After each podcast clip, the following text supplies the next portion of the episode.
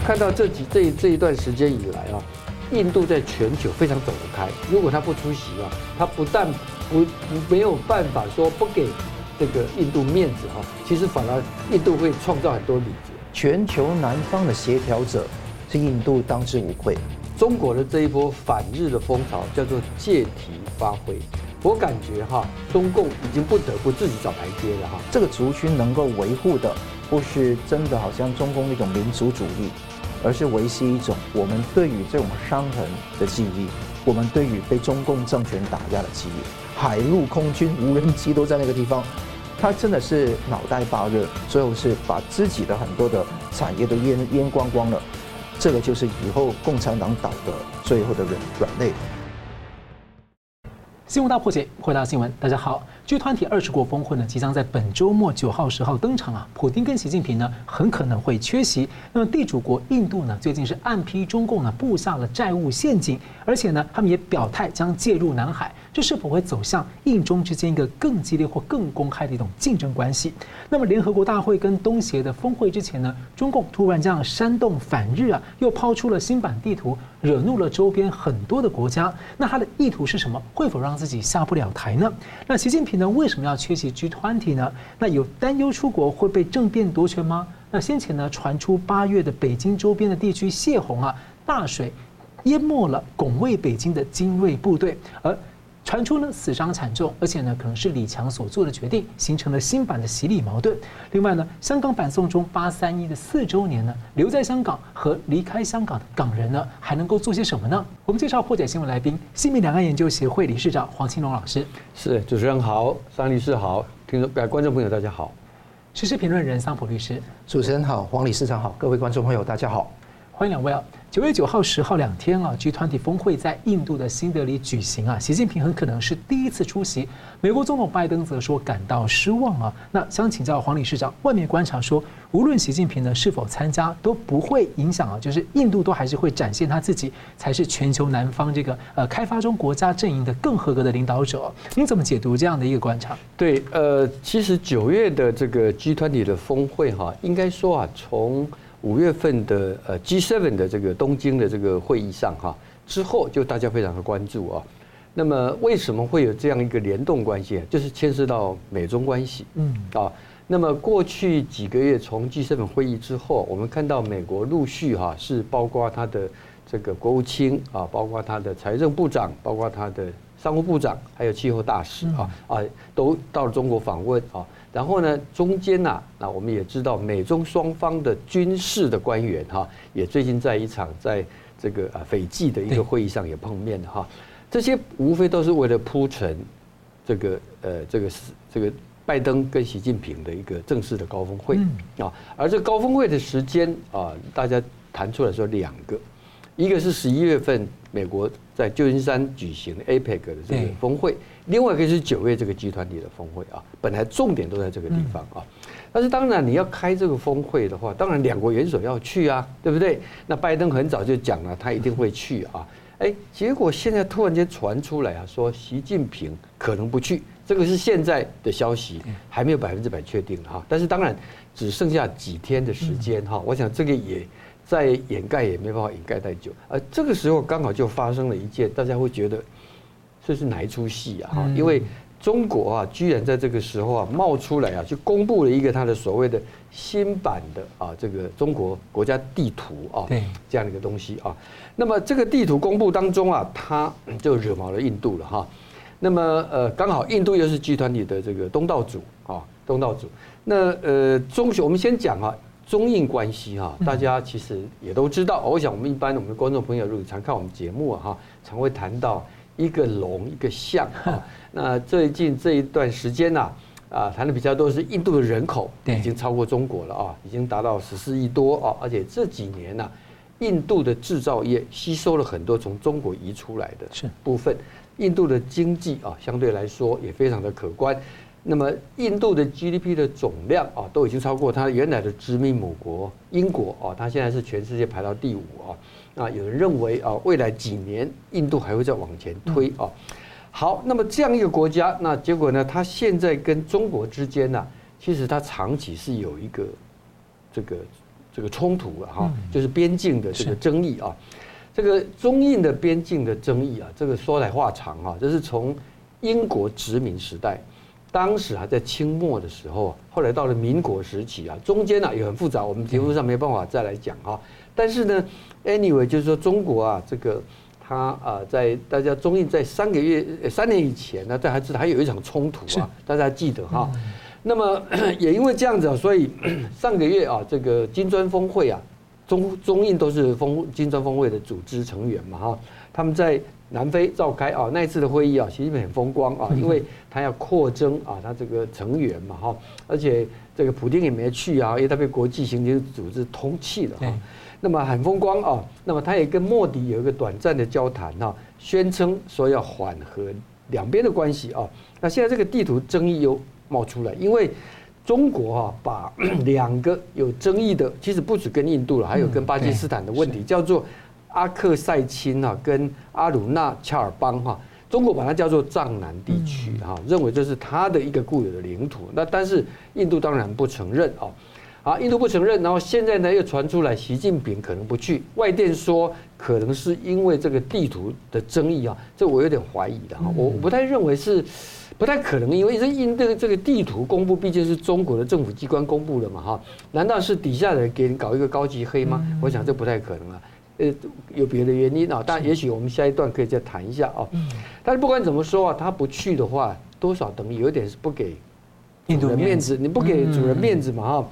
那么好，那我们回到说印度的角色啊，印度长期以来啊，他走一个所谓的不结盟的主义，就是从当年他独立了之后。从这个尼赫鲁时代就已经这样子了哈，可是呢，大家也观察到啊，那么这几年呢，第一个是中国哈不断的对外扩张啊，这种战狼外交哈，咄咄逼人啊。然后呢，我们看到印度啊，它本身啊，它也是核武国家，然后呢，它人口红利，它的经济还很重要一点，印度是全球啊最大的民主国家，嗯，啊，印度呢，至少它尽管它内部有这样那样的问题啊。西方啊，或者全球大部分都认为说，印度这个国家不会有一天出现一个哈，让你没有办法想要改变现有国际秩序的这样的一股邪恶势力，他没有这样的忧虑啊。所以我们看到这几这这一段时间以来啊，印度在全球非常走得开啊。金砖峰会当然它是一个要角啊。那另外我们看到像啊，今年的一月份的时候，它现在呢，大家喜欢讲南方国家嘛啊。印度当然是南方国家，虽然它不是南半球哈，但是呢，呃，像今年的一月份，印度有一场全球南方国家之声的线上峰会啊，那么有一百二十个发展中国家参加了哈，印度主导，但是中国不在内啊。那么另外呢，这个啊，呃，五月份的时候，欧盟有一个第二届的印太部长级讨论呃的的论坛会议，六十多个国家哈，印度参加了，但是中共也没有啊。还有当然 G7 啊，这一次 G7。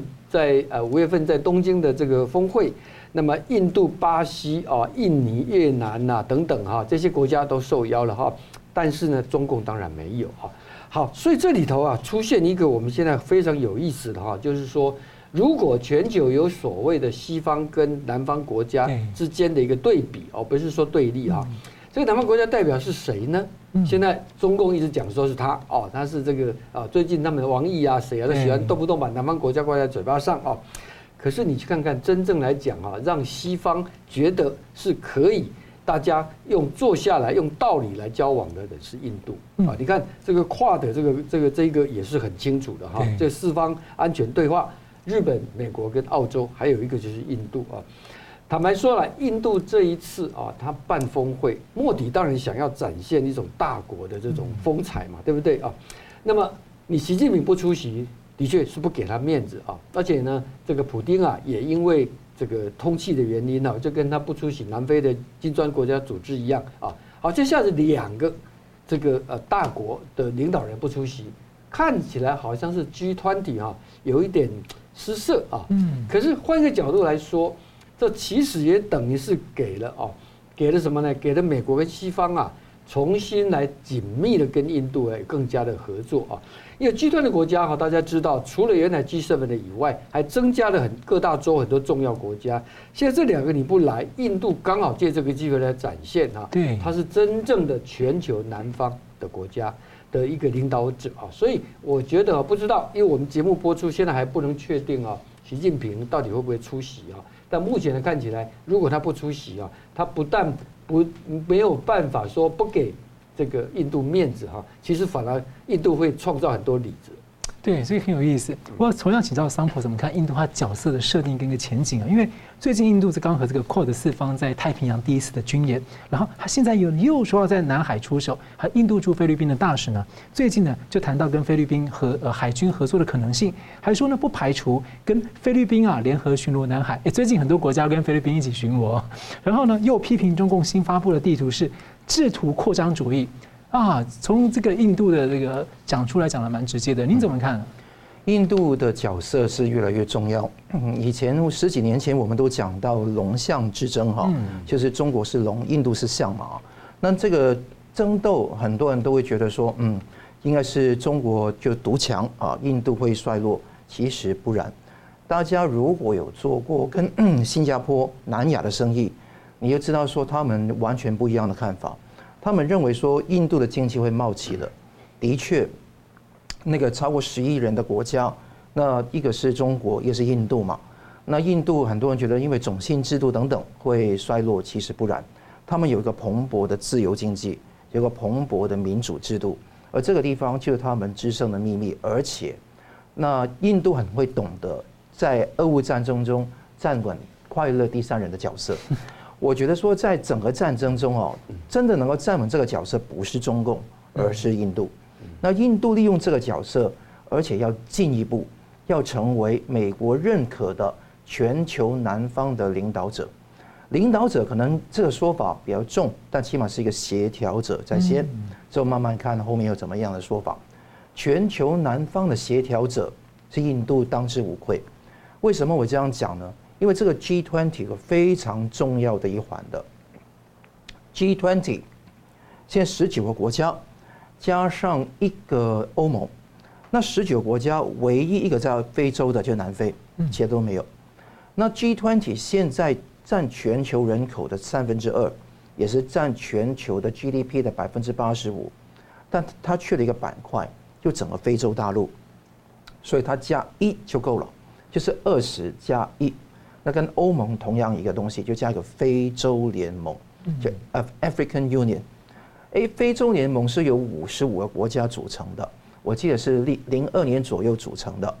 那 GDP 最庞大当然是南非，但他把整个那个呃叫五十五个国家组成的非洲联盟拉进来，意义非常重大，因为它等于说全球的人口的绝大部分跟 GDP 都算在里面了。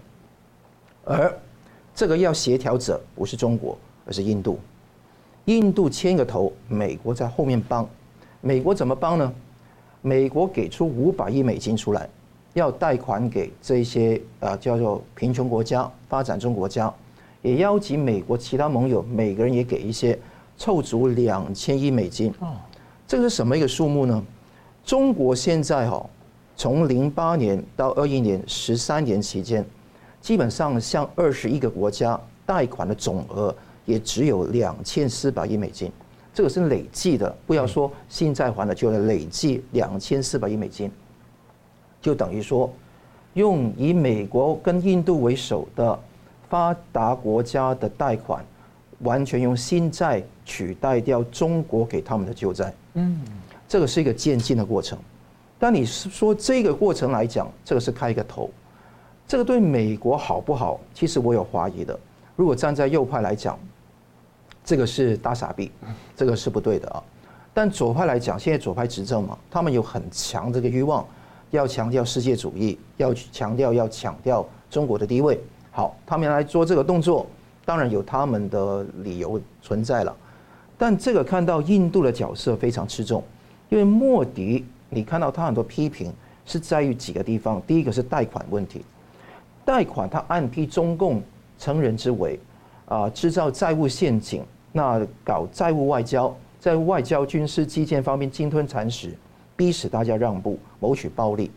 他说，全球百分之六十的低收入国家跟三十趴的那个新兴国家都陷入了债务陷阱，而中国竟然占这些贫穷国家债务的百分之三十点四是最大的一块，美国只有二点四，所以你看得到这个情况是中国用这一种中国共产党用这一种方式来逼使那些国家完全是成为他们的一个掌心肉。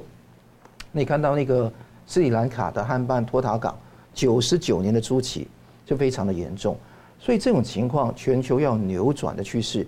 由印度来去扭转是非常恰当的，因为它旁边一个巴基斯坦，那还有那个旁边有一个斯里兰卡，都是被中共渗透的非常严重，所以他有这个自己的自立的原因，而且他也希望在这个全球南方啊，南方就是发展中国家，可以占据一个重要地位。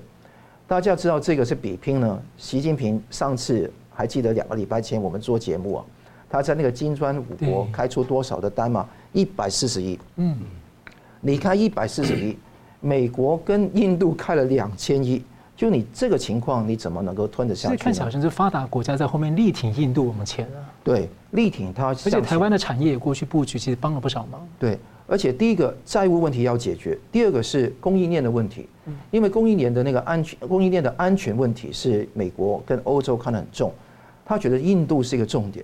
印度为什么到此刻也不能完全替代中国的一些生产地位？是因为中国有 skilled labor，有技术的劳工非常多。印度的技术性提升中，但没有达标，所以这个地方也应该成为各国关注的这个焦点，就让印度人也能成为非常好的代工工厂。你看到苹果有很多的那些呃生产环节已经换到那个印度去组装了，所以我觉得这个是渐进的过程。第三个是刚刚呃。黄理事长讲到啊，李赫鲁讲到一个不不结盟的运动，这个是印度一直的底色，所以西方国家呢也不需要立即把印度拉到西方阵营来，我觉得这个是印度也不从的，也不跟从，他要做的是一个快乐第三人的角色，这个就已经够了。其实我觉得说，在全球的治理策略要有不同的角色分工，所以印度是若即若离的做这个角色，而且要 make sure 要确保。印度不会跟中国共产党、跟苏联，啊，就是那个俄罗斯哈，不是苏联，俄罗斯站在一块，那个是非常重要。现在有点是呃那个印度在卡位，卡中共想要的位置啊。没错。然后中共一直讲制图扩张主义嘛，画一个地图就以为版图就扩张了，九段九九段线现在变十段线了，连那个沙巴、沙劳越外面的外海也是画到他的地方去了，所以这个引起很多国家的警惕嘛。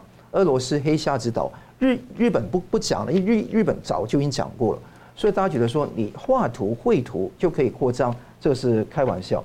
所以大家看得到，不要相信什么用中国主导的南海行为准则，我从来不相信用中共主导的这些协议跟准则的，这是完全不可信的。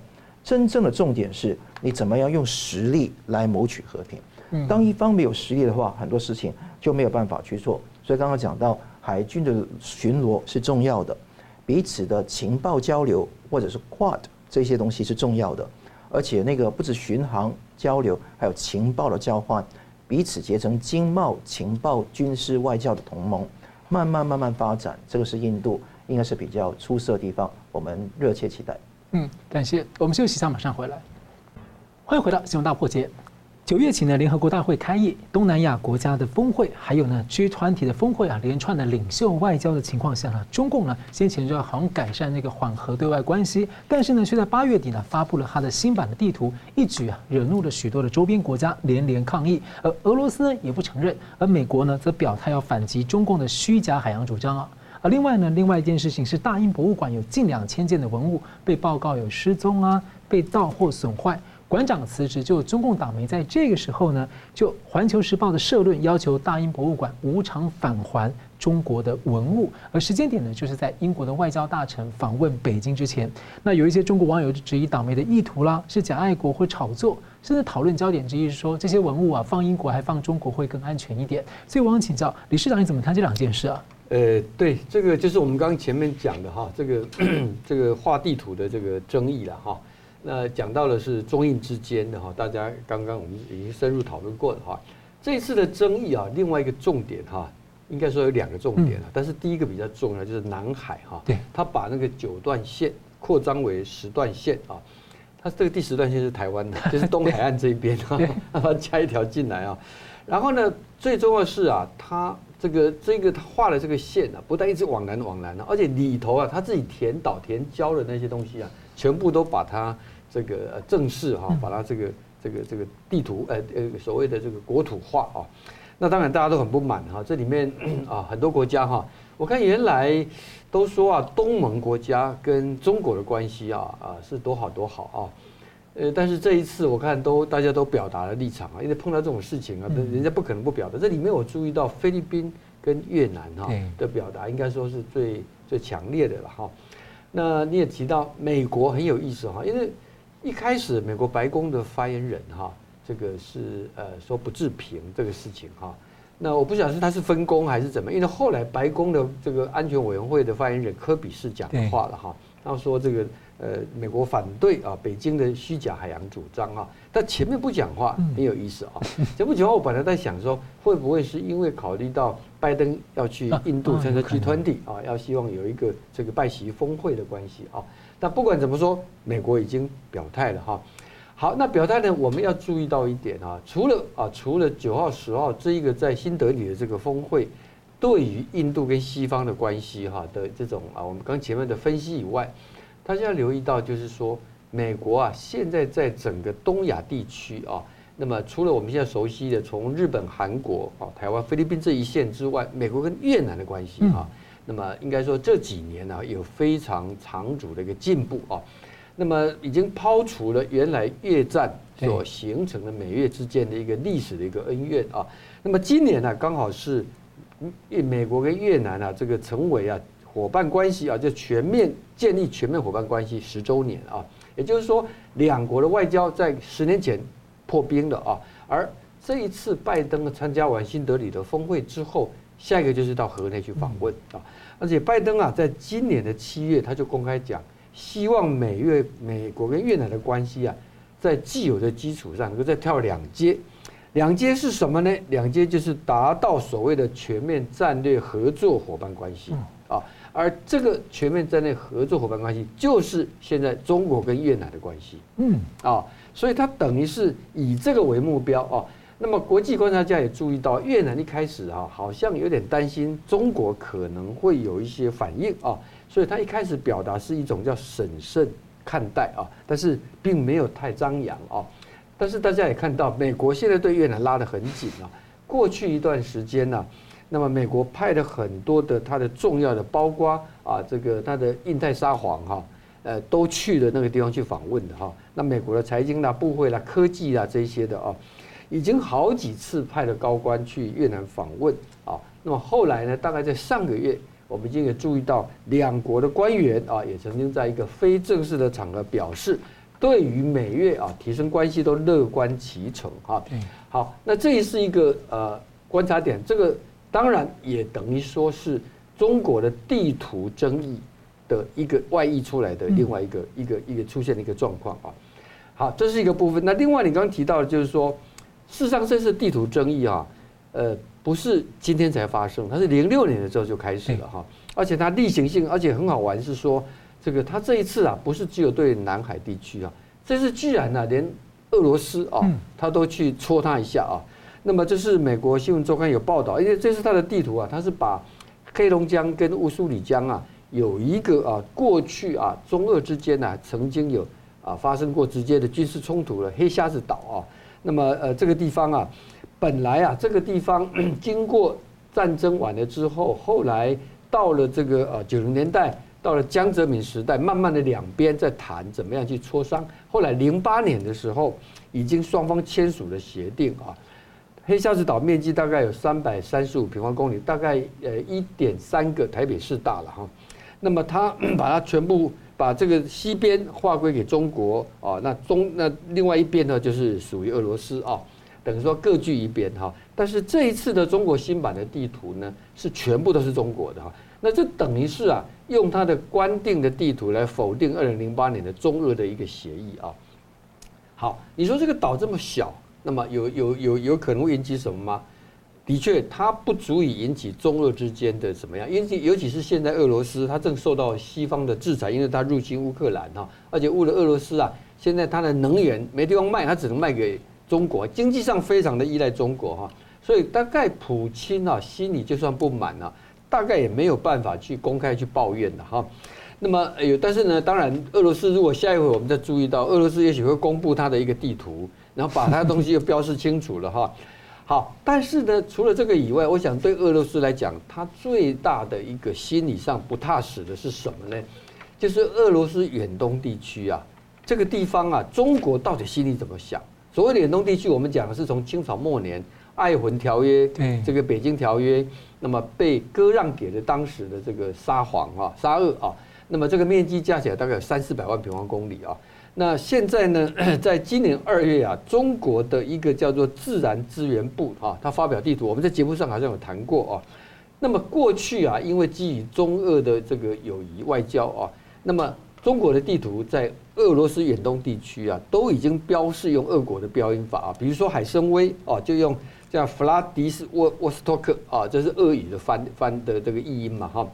但是呢，这一次啊，今年二月哈，中国的那个中国的自然资源部的地图啊，把它全部画面都加一个中国的原来的这个，像我刚刚讲的啊，它再加个海参崴啊，那比如说库页岛啊，就要加库页岛，它俄俄语叫萨这个萨哈林岛嘛，本来是指标萨哈林岛，现在就挂号库页岛啊，好几个啊，等于说伯利啦等等哈，好。这个我想对俄罗斯来讲，心里头他也很清楚啊，所以呢，中俄关系表面上看起来啊，因为他们要共同来对抗。这个西方啊，美国哦，好像很合作，但其实内部啊也是暗潮汹涌。哎，这一部分是以前是这个江泽民跟一直在传出来，他签立密约，习近平会说割让过去。哇，后来他之前才习习近平还在还跟他签了续约而已，所以看起来好像有点其他的想法。这当然是趁你病要你命嘛，这当然也是一个啦。但是呢，我们要关注到另外一个东西，就是刚你提到的哈，正当英国的外相要去访问的时候。结果呢？突然间呢、这个《环球时报》发起了一个运动啊，说要求大英博物馆应该把所有通过非正常渠道获取的中国文物无偿的归还中国。哈，好了，这又勾起了当年圆明园呐、什么什么的等等那些的宝物等等哈。但是大陆网民讲得很对啊，一句话说是，那这些东西如果经过十年文革浩劫，你觉得是留在中国安全，还是放到西方去管理的好？好，当然。这个各国的博物馆，尤其是欧美博物馆，这在过去殖民时期的，这有争议，没有错啊。可是他这个时候拿出来哈，很讲我我我讲很有意思的。你看，这个明明集团的峰会很重要，明明跟中国、跟越南、跟印度关系很敏感啊，可是他却在这时候爆开来。明明中国要去拉拢英国，好不容易五年来第一个英国首相去啊。结果突然间又有这么样一件事情，好，这个哈我们会有一个疑惑，就是说，那中国是在玩哪一出哈？我感觉哈，中国现在有一个很大的问题，就是说，因为上有所好，搞战狼外交，搞对外斗争啊，一切都讲斗争啊，结果底下的人都是宁左勿右，都变成宁左勿右。你看现在每一个环节，我看都出了问题。刚讲《环球时报》，这个是爆冲啊！你说那个这个新版的地图，这当然是爆冲啊！而且这个当中啊，在这样的情况底下，你会感觉到整个官僚体系，就像秦刚哈一下台，这个习近平去南非参加峰会啊，他那个翻译就找不到地方去找他。这个在秦刚实在不会发生哦。我们记得秦刚他说白俄罗斯去访问的时候，如何在前一天晚上去演练哈？好，anyway 就是说，现在看起来中国因为习近平的。一党独一尊独大啊，形成了体制上的这些问毛病啊，是一个一个在爆出来了。嗯，是感谢。我们继续来看到呢，中共啊在力求这个改善对外关系，特别是美国。但习近平为什么呢会首度选择缺席 G20，而且呢可能十一月的 APEC 峰会呢也不去了，两次拜协会可能就没有了。那有猜测呢，可能是身体健康啊，或担心内部政变。就传出八月初那次环北京地区的大水灾啊，无预警的泄洪呢，淹了大量的很可怜的民众，大家都看到了，死伤惨重，而且还不数字还不清楚。而传出呢。被淹没的还有不少的军队，所以我想请教这个啊，桑普，你怎么看啊？有人说这个过程当中出现了一些中共高层内部的一些矛盾。嗯，我就你刚刚讲到两个新闻，我就逐一来谈谈。首先讲到嗯，习近平为什么不出席这个呃 G20 的峰会，我就先假设他不出席了，因为已经路透社找到呃两个印度官员，一个中国外交官，一个 G20 的那工作人员都证实这个消息了。所以我假设他不出席，不出席的理由是什么？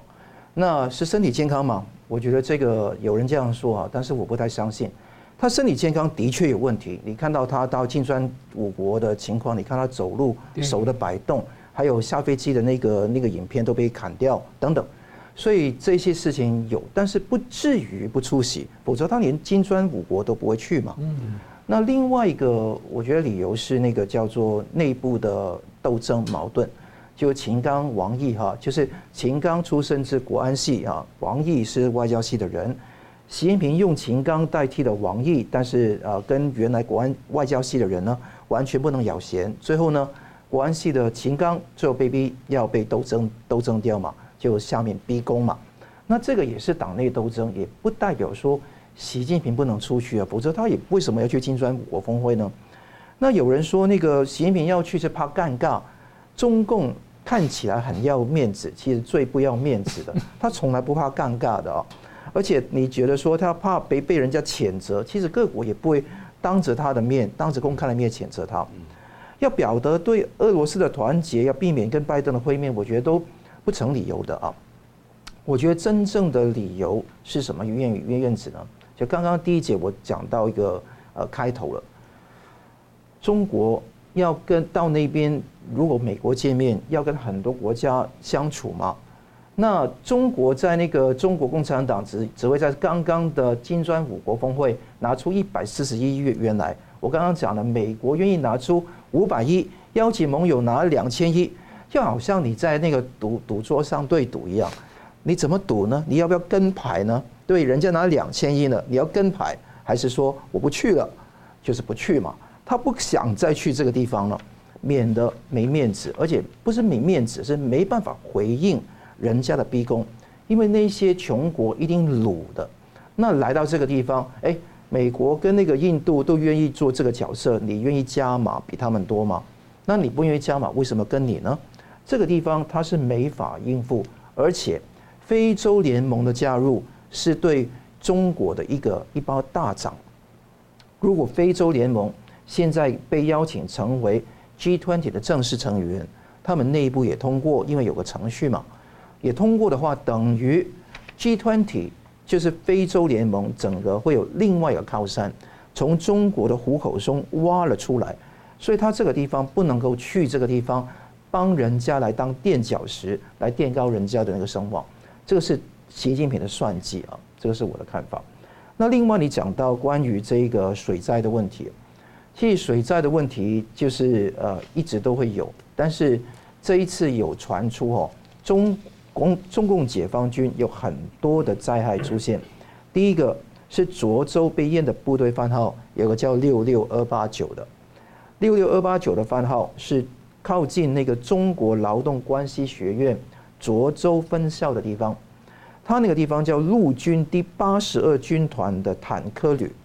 这个坦克旅呢，基本上是数位北京的一个部队，啊，它是蹲点在涿州。啊，这个八十二集团军的涿州装甲部队，战略弹药库、后勤食品仓库全部覆没。因为他们在涿州的淹水过程中，通通没有了，然后有个海军后勤学校仓库设备通通泡汤了，这个又没有了。陆军的第八十二集团军，海军的后勤学校没有，空军又怎么样都没有了。空军第六飞行部队学院教学楼、电脑、模拟飞行器泡了水。一个叫空九三五五零部队，它组建。操作无人机的这个无人机完全泡汤了，那请问怎么用呢？那你要重新生产，还是要抽水抽干？抽干也没有办法用啊。所以这些军事设备花了大量的钱，亲自指挥、亲自部署、亲自数位北京的没有了。那如果按照这个说法来讲呢？你看到涿州的航空大队都在涿州这个洼地里面，洼地里面泡汤不得了，那来。谁下令这个这个做法的？那我们当时就说，这个泡汤的决定，这个是泄洪的决定，是由习近平说的。那现在有个传说哈，那我我不大相信这个传说，我先把这个传说说完。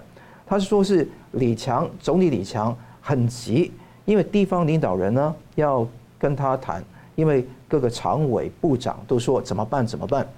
那雄安千年大计落幕了，那李强李强你是总理，你说句话。那总理李强呢就请示习近平，习近平很晚都不批复。那之后呢，李强就自作主张啊，就是觉得说要保雄安这个千年大计，所以就批示了要这样做。各位啊，我不太相信这个说法，为什么？这个是中央军委的事，嗯。这个中央军委的事不可能李强一个人可以批得了的，而且就算不是中央军委的事，普通民生的事，你觉得李李强可以说不等主席批准，可以自己自作主张代主席令吗？这是不可能。而且又没有人去通知军队，真的很奇怪。对对，有通知军队嘛？所以这个事情，这个传说是我觉得习近平故意放风，把责任卸给李强，其实来博取对自己名声的一种保存。其实习近平做了这个这么惨无人道的抉择，所以有两个迹象可以看得到。第一个，水灾的时候没有驻军参与救援。你看到在温家宝时代，或者说在以前河南有水灾，都有驻军在短短四十八小时内参与救援。当然是河南那个淹水那些死的人了，已经救援已经没不果了，但是有军队参与嘛，起码一个礼拜内要清理那个淤泥嘛。但到现在没有的，驻军没有，为为什么？因为军队都泡汤了嘛。那你要调外面的军队进来就乱了套了，而且消息就曝光了，消息就曝光了。而且你调哪一个军队进来就会有龙争虎斗，所以这个问题也很严重。所以什么都没有，就让它晾着。第二个事情是，习近平去看都不看一眼，你会不会发觉到很奇怪嘛？那习近平通常都不看一眼嘛，但是问题是连作秀都不会做。他武汉最后也是回到那个地方去演一场戏嘛，虽然演得很烂，但也要演一场戏嘛。这一次连那个那个派一个官员去那边都不派了，所以不批慢批其实假的，他根本是批准了这一次淹水，但是他猜不到淹到那个地方，就他情报收集从下而上，只是说为保雄安千年一计，你决决堤就是把那个涿州淹掉都没所谓了。好，就决定，但忘记了涿州有一个非常重要的中共解放军海陆空军无人机都在那个地方，他真的是脑袋发热，最后是把自己的很多的产业都淹淹光光了，所以他的精力、他的治国能力很弱。我常说一句话：共产党的操控能力很强，就 control 的能力很强，他的 execute 就是要执行。要达到有效的效果的能力非常薄弱，所以千万不要以为共产党是可以真的是自把自为。当他在八三一的中共政治局委会议里面说全面增强执政本领，那就可以看得看得到，他根本没有执行力。要全面增强，就本来不强，才需要全面增强嘛。所以你看得到，他控制力很强，而且是疯狂，但是他执行力非常弱。这个就是以后共产党倒的最后的软软肋，它会倒下去，因为它执行力非常脆弱，而且短期内不能补救。嗯，感谢我们休息一下，马上回来。欢迎回到《新闻大破解》，我们继续来追踪啊，日本排放核处理水呢，中共煽动反日的问题呢。我们这是第三次谈的，主要谈了中共要怎么下台啊？因为呢，一个多星期来呢，然后中共全面禁止日本水产了，日方打算向 WTO 申诉了，很多东西呢慢慢会见真章啊。那有些观察指出啊，煽动一周后呢，中共其实有某某程度要试图降温呢，因为可能因为已经烧到中国自己的产业，而且很多老百姓呢自己检测辐射问题呢，发现比福岛更高，哦，很生气啊。那日本使馆方。也转守为攻啊，在一些地方呢，开始向中国呢反击，就是说，呃，把一些真实真实的讯息向中国老百姓发布。在这样的情况下呢，连美国驻日驻日大使都直接公开讽刺习近平，敢不敢去核电厂附近啊？中国核电厂附近吃东西？所以我想请教黄理事长，您。呃，您怎么看说中共怎么下台？特别是您之前一个月前就写文章提醒说，这个事情呢有可能会冲击东北亚地区的一个政治未爆弹。对。那现在已经排放十天了哈，你怎么看这个事情的发展？好，这个呃，关于它有没有形成一个地缘政治未爆弹哈，就要看科学的结果嘛。我当时的文章是讲说，毕竟核废水排到海里去是有风险。是。好，OK，好，现在我们现在先集中回来是中国这一次的做法。对。这十天下来，你会发现到国际的评论大概就是一个观点哈，什么观点呢？就是认为说啊，中国的这一波反日的风潮叫做借题发挥，那还蛮团结的。借题发挥哦，官方呢，官方是因为啊，呃，包括说最近呃跟日本之间哈，特别是美日韩峰会嘛哈，他插不上手，那么他要借这个机会啊，给日本压力，那同时呢，也给韩国的在野党啊一个声援，那么因此呢希望改变。这个现在韩国总统啊的亲日的一个路线，因为他的亲日路线让日韩关系紧密，使得美日韩的铁三角能够建立。他是有这样子的一个一个盘算啊。那民间呢、啊？民间是这样子啊，因为民间我觉得很复杂了哈。因为一方面呢、啊，他可能真的有些人受爱国情绪的影响啊，但是还有很多人是借机会啊来宣泄啊对经济社会各方面的恶化的情况的不满哈，所以。很有意思，说中共历史以上，历史上来说，他对反日啊都是在操控的。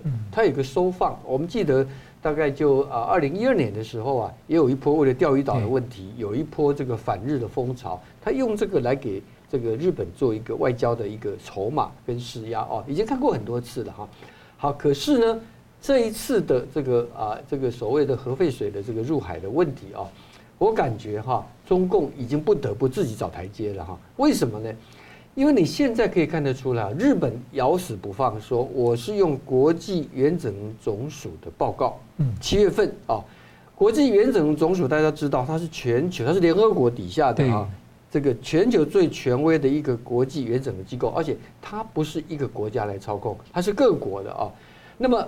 中国现在对炸的问题有几个，它没有办法来来来自圆其说。哪几个呢？第一个啊，这个审查报告是由各国专家签字的，其中有个签字的人叫做刘华，他是中方的代表，他是前国家安核安全局的局长，他也签的字，是他也签的字啊，这是第一个啊。那么第二个呢是，呃。日本就是因为根据有了这个所谓的 IAEA 这国际原子能总署的一个这个背书嘛哈，所以呢，它才能够得到各国的认同啊。因为当时原子能总署说是符合安全标准啊，这个可以对人跟环境的影响可以忽略不计的啊。那么现在你中方后来却说啊，IAEA 的报告不能成为你日本把水排海的理由，那这是什么逻辑？啊，人家已经讲没有没有影响安全的问题，你说这个不行哈？然后呢，你说不行，你的代表又签了字，对啊，以及啊，当时啊，中国一直讲说啊，因为担心这些排放的水啊会有放射性污染的风险啊。好了，那么日本就讲说，那就邀请，因为你跟韩国很担关系嘛，一起啊，在日本附近这个水排放了以后啊，可以随时随地的海洋水质监测。这个监测韩国已经在做了哈，那么最新的一个也回答你刚刚讲地缘政治的风险的问题，因为三十一号八月三十一号有新的一个包括日本韩国的第一波的监测，有发现到川的一个存在，但是远低于这个安全的一个标准底下，是非常的是没有什么问题的哈。好了，所以中国第二个问题是说。你又说你担心它的风险，但你结果你不愿意派人去代表来做这个，先跟韩国一样，做这个随地的一个监测。那第三个哈，更大家质疑的是，当这个日本方面拿科学的依据拿出来讲说，包括韩国的核电厂，包括中国的核电厂，包括台湾的核电厂排放的核废水污染程度远超过日本这次要排放的这个水，而且中国的部分占的比重最大。哎，结果中国怎么回应啊？中国最好就赶快把这个这个它的一个这个呃核能年鉴的哈，跟这个各核电厂的一些相关数据啊，全部都把它下架啊！哎，对啊，就好像你失业率，青年失业率一直飙高，它就不公布了一样，它就不公布了哈。所以大家问说，你连自己之前公布的数据都要封杀啊？然后呢，这到底这一波的反日风潮是民众被误导，还是政府别有用心？啊，好，刚刚我就讲过说啊，他自己知道在科学上是站不住脚，他其实就是要利用它来作为增加一个对日本的一个外交的一个筹码。但是现在就像你刚刚说了，现在内部啊，它的海鲜，它的很多的渔民哈，现在生计都大受影响，对不对？而且很有意思啊，一开始啊，他们说拒绝吃这个呃日本料理啊，拒买海鲜啊。发现这些海鲜呢都是中国自己生产的。对。然后第三个说不要去日本旅游哈，哎，最近哎两天而已，最近我我看到西城网哈，这个日本旅游的那些又恢复了啊，这个行动会身体会说话嘛啊，所以他玩不下去的，他很快的，我想很快的哈，一定要找个台阶下。当然日本也会给他台阶的，所以现在传出来岸田首相啊，可能啊最近啊会派这个啊二阶，就前自民党的干事长二阶去访问，他是亲中派啊。这也许，我想这个事情很快就会落幕了。嗯、不过，这个在老百姓心中，大家留下一个阴影了。也不会，因为他们知道共产党就是这样。是，好，我们这边看到这个香港的反送中运动啊。八月三十一号是太子站的警察暴力事件的四周年啊，全球多地的城市啊，像是英国、加拿大等地呢，都有集会悼念声援，并坚持要继续追查真相。那在香港的情经济情况越来越差，那中共呢被看到似乎呢要打造新一代的红卫兵啊等等灌输啊，而且港府也在跟进中共很多的脚步在收紧。亲民主派的呢黄色经济圈，他支援被关押政治犯跟抗争人士这些系统呢，都遭到了当局的打压。而在海外国家，港人也受到一些中共统战系统的压力跟威胁啊，所以我请教桑普，你怎么看？说情势走到这一步啊，留在香港的港人跟离散各地的港人，还能够再做些什么事？呃，这个是一个很大的问题啊。我想说，在八三一的那个呃这个时候来纪念这个事情，其实是其中一个啊。我想说，在二零一九年四年前的八月三十一号，当时是有一些抗争者就进入到。就搭地铁或者进入到太子站，那那那个时候有一群啊，大概十十十个左右，那些反对抗争者的人跟他们吵架，那之后有一队的警察，警察要引号起来啊，他们叫速龙小队，是不是有中国的公安在里面？是绝对有可能，中国公安、国安、武警可能伸到里面去，因为他们打人的手法不太像是传统这个香港的警队训练的手法，冲进去。不但在不但在月台上打人，而且是拿警棍啊，冲到那个列车上，不断的喷那个胡椒喷雾，还有用警棍来打人。那这个做法很像在七二一当时在元朗白衣人事件，黑社会被警察纵容串通好打人的方法一模一样，只是不是拿木棍藤条，而是用那个警棍来打。那打的时候，很多人就拿起那个雨伞来挡，他照打。而且那些人完全身上没有武器，他没有反抗，没有也没有反抗，一直在那边哭，而且有孕妇也有小孩在那边去做，照样这样子去乱棍挥挥挥舞，就封锁整个地铁站。封锁完之后，记者急救员想下去不给，那去那个列车去到什么地方呢？再调那个 CCTV 出来看，有几段没有的，那所以很多人就怀疑是不是有人打死被打死。或者说不知道把尸体丢到什么地方去，那最后最后是不了了之。但这个成为一个悬案，到现在都没有办法解决。所以当时抗争有一句口号，就是“七二一不见人”啊，就是不见了警察；八三一打死人，就是这个是口号是这样来的。所以四年过去了，我们没有遗忘，在海外的港人也看到在影像里面，你看到在那个多伦多，在温哥华的 Burnaby，在英国的六个城市。还有世界各地都不断有人来纪念这一件事情，呃，我觉得没有一个人会忘记的啊。那在香港，呃，人的心没有完全被平息，呃，台湾很多人觉得香港已经没有人反抗，其实不是，是用一种更低调、更务实的方式来做。当天晚上有个叫 Brian 的男生，就拿着一束白花上前，想过马路那个的时候就被人家盘查。之后把他拿身份证，之后把他放行，抄下所有的号码。那有一位先生叫潘先生哈，那他也是拿着白花。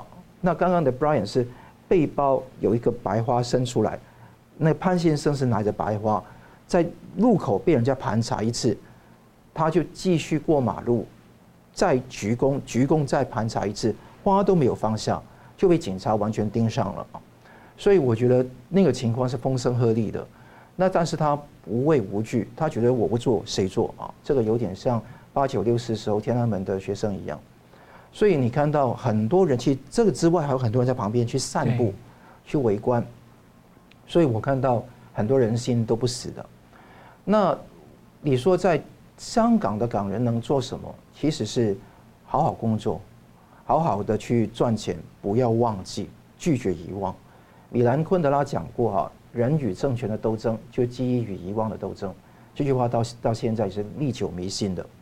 我觉得在海外的港人，其实起码有六件事情要放在心里面去好好想。第一件事情是纪念活动要好好去办。那我们不是犹太人，我们也没有个统一的宗教。这个族群能够维护的，不是真的好像中共那种民族主义，而是维系一种我们对于这种伤痕的记忆，我们对于被中共政权打压的记忆。所以 commemoration 纪念活动要好好做，目的只有四个大字：拒绝遗忘。第二个事情，我们要做是社区的营建。我们在不同地方都有不同的社群，在台湾北中南都有不同的社群，在加拿大、美国、澳洲、英国更加不一样。那那个社群不是一个封闭性的东西，而是要跟呃母国，就是当地的要效忠的国家，要在一起一起捍卫那个国家。所以我希望大家都与台湾同行，与英国同行，与美国同行。我现在有看到，现在在一些海外的港人社群是经常是去推动当地一些像呃。外国代理人登记法案的一个重要的一个力量。说加拿大就是一个非常好的例子。加拿大外国人登记法是一个很重要的地方，是啊，无论在多伦多还是温哥华，还有在不同的城市，都有很多人在推动。其实都是为了国家抗共来去做事。英国现在也有新的法案要出来，内除共谍，外抗中共很重要。第三个事情很重要的是关于那个呃 advocacy，就是你有什么样的政策希望做，外国政治人代理法就是其中之一嘛。那还有其他的事情好好做。第四个事情，我觉得是关于那个 support，有些救急救难，那我们要有一定的方法制度来帮他们忙，所以靠社群的力量很重要。那比方说学生的学费，那他们紧急来到这一边的心理咨商的费用，还有来到这一边紧急的，比方说被车祸，那这时候怎么办？所以我觉得这个是很重要要做的。第五个事情是媒体。那英国有那个呃追新闻，台湾有光传媒，还有很多不同的媒体，不能进入所有他们的名称，但他们都是发光发热。第六个当然是好好做好自己本业，当律师的当律师，当教授的当教授，当医师的当医师。我觉得这个很非常重要的地方。你六个东西好好做好，是一切，是现在这个阶段的一切。我不太喜欢那种高大全的一个概念，那尤其是人事实没有办法救和的时候，尤其会有问题。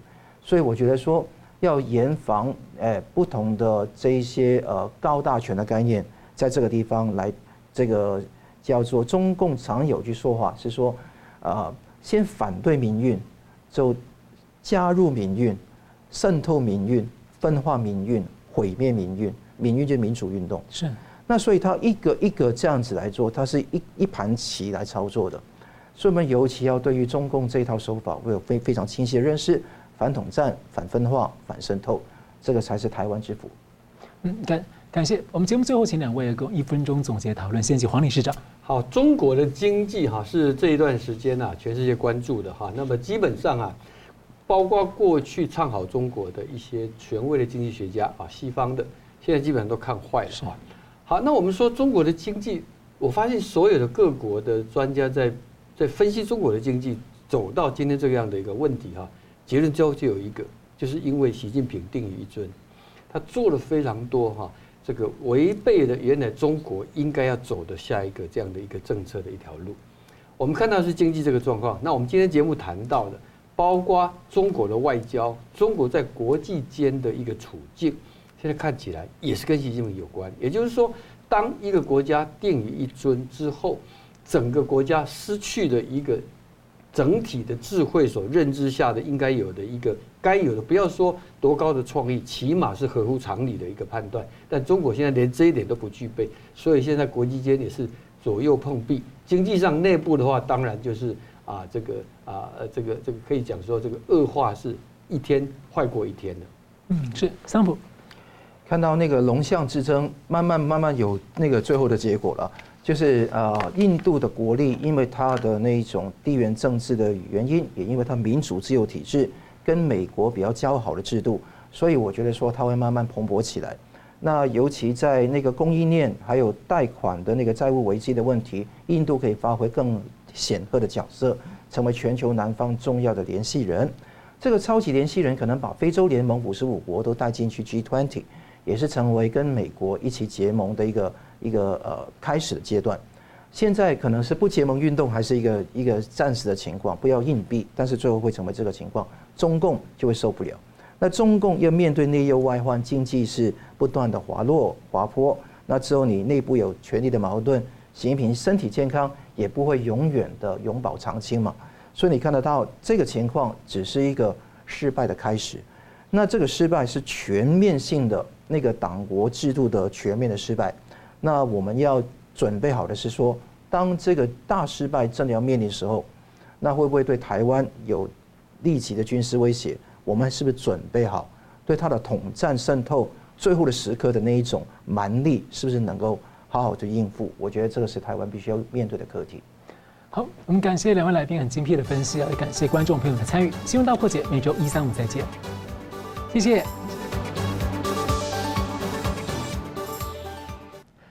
如果您喜欢我们的节目呢，请留言、按赞、订阅、分享，并开启小铃铛。